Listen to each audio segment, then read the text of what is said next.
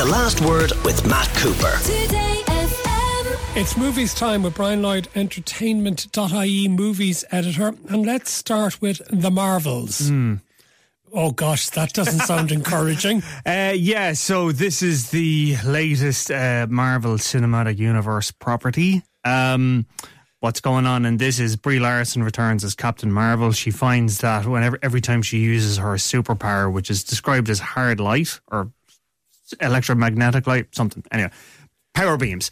Every time she uses her power beams, uh, she finds that she's switching places with two other characters. One is played by Teyonah Parris, who people might know from Mad Men. She played the character Dawn Chambers, was Don's uh, secretary, and then another character called um, Kamala Khan, who's played by this young actress called uh, Iman Vellani. There was a TV series on Disney Plus called Miss Marvel that was out during the pandemic. That was not that popular, but the people that liked it liked it. It was kind of a cult following thing.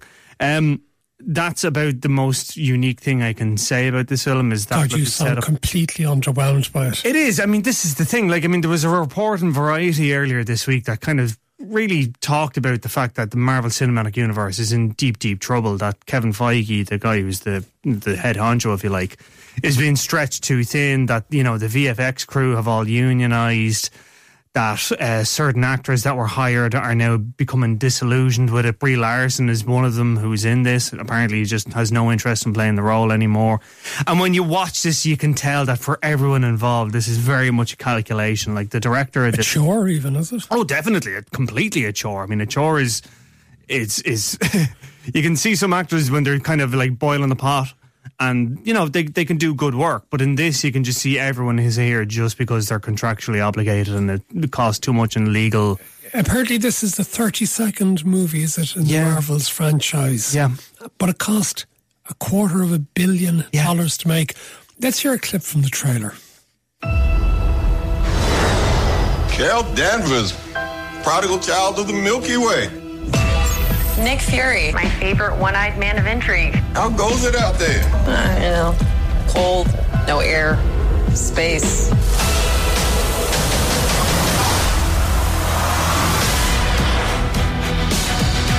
Captain Marvel. The Annihilator. You took everything from me. And now I'm returning the favor.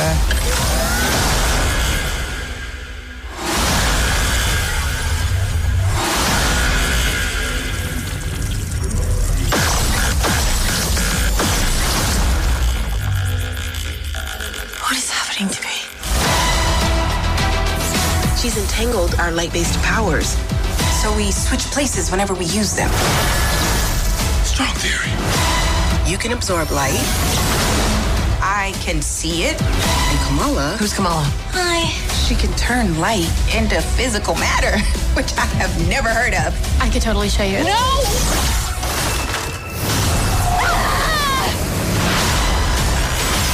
So every cliche thrown in there, including the music, has become cliche. It is, isn't it? I could actually see the light leaving your eyes as that clip wore on. I could just see your soul leaving your body. I'm glad this isn't on TV. Um, yeah, it's uh, literally every single cliche you can think of. And I mean, look, this was always a problem with Marvel films that you could literally cut out, you know, 15 minutes from the finale of any film, slice it in with another one, and you wouldn't be able to tell the difference because they never really had any kind of visual distinction about it. And, you know, I mean, the last uh, big property that was out from Marvel was um, Secret Invasion, which was on the TV series with, uh, with Samuel L. Jackson. That was very, very poor. Before that, then you had Ant Man and the Wasp, Quantumania, and even Paul Rudd couldn't save that.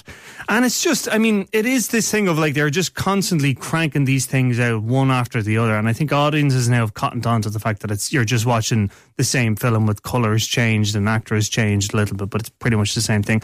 And if Marvel is going to sustain itself indefinitely, they are going to have to take some chances. They are going to have to try and either you know work with smaller budgets and give directors more freedom because I mean these films are all made by an executive committee, or I don't know the thing will just have to kind of it will tire itself out, and I think that actually is more likely that the thing is just going to tire itself out, and Marvel will just cease to be. It'll be like the whaling industry; it'll just be gone inside of a year or two. Like All right, let's move on to another movie Nicolas Cage. Yeah. He's been in a lot of dross over He the has. last number of years, hasn't he? He had tax problems though. I mean, who who among us wouldn't take cheap and easy work if we had to pay off the tax man? Like, I don't deny him his terrible films. Like, and Okay, some of them have been interesting, to be fair. And where does Dream Scenario fit in? Dream Scenario, I think, is one of his best performances in years, and it's not for the reason you think.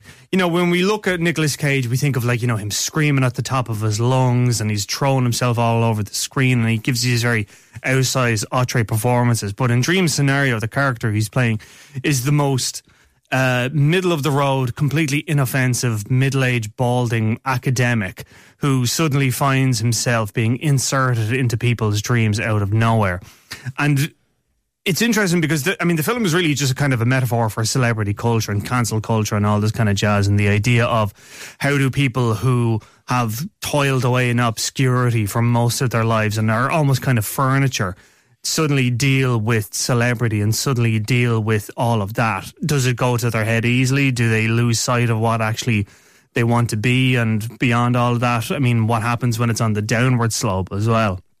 And again, like Nicolas Cage, I mean, I think he's such a gifted actor that he can completely suppress all of his, of his instincts to be over the top and funnel it into something that is very kind of familiar and recognizable. Like he's just this kind of dowdy middle-aged man that has a few foibles and a few eccentricities, but it's very, very real and very, very lived in.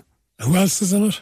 Um, the only other person I'd say people would know would be Michael Cera, who was in Superbad and was in a lot of those kind of Judd Apatow comedies. He's grown up now, though, is he? He is a bit, yeah. He plays this like PR uh, guru that's hired by Nicolas Cage to try kind of manage the whole thing. And again, if anyone's ever served time in a PR firm or in a marketing agency, they will know this guy because he just spouts off the same crap that those people just seem to live on.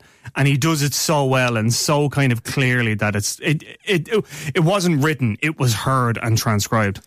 One that isn't out yet, that's about to be made. What's this? Another uh, video game been turned into a live action movie. Yeah, so Legend of Zelda is being turned into a live action film from Nintendo and Sony Pictures. I have to say, I am excited to see what they do with this purely because I grew up playing Legend of Zelda. Explain it for those who are not gamers. So who wouldn't know? So it's essentially you're playing this character called Link, who is this. I mean, I could be here all day trying to explain this. Essentially, he saves this uh, princess called Zelda. Uh, she turns out is the key to this uh, almighty power that is ruling this uh, fantasy world, and that there is this other evil wizard called Ganondorf who wants to hold the power. Um, that's very much the boilerplate of it. There's a lot more into it. It's actually a very kind of, I would say, intricate story that probably would be better for a TV series. I don't know, but uh, to see it on the film, I think would be really special. Is it going to be made with Japanese actors or is it going to be westernized? I would imagine it'd be Western actors. I mean, the game itself, it's all, it's kind of coded as European Westerns, but then again, there are sort of East Asian and, you know, uh, characters in it as well. So yeah, I could see it with Western char- uh, Western actors and I could see it with Asian actors. We've got to leave it there. Brian Lloyd, movies editor with entertainment.ie. Thank you.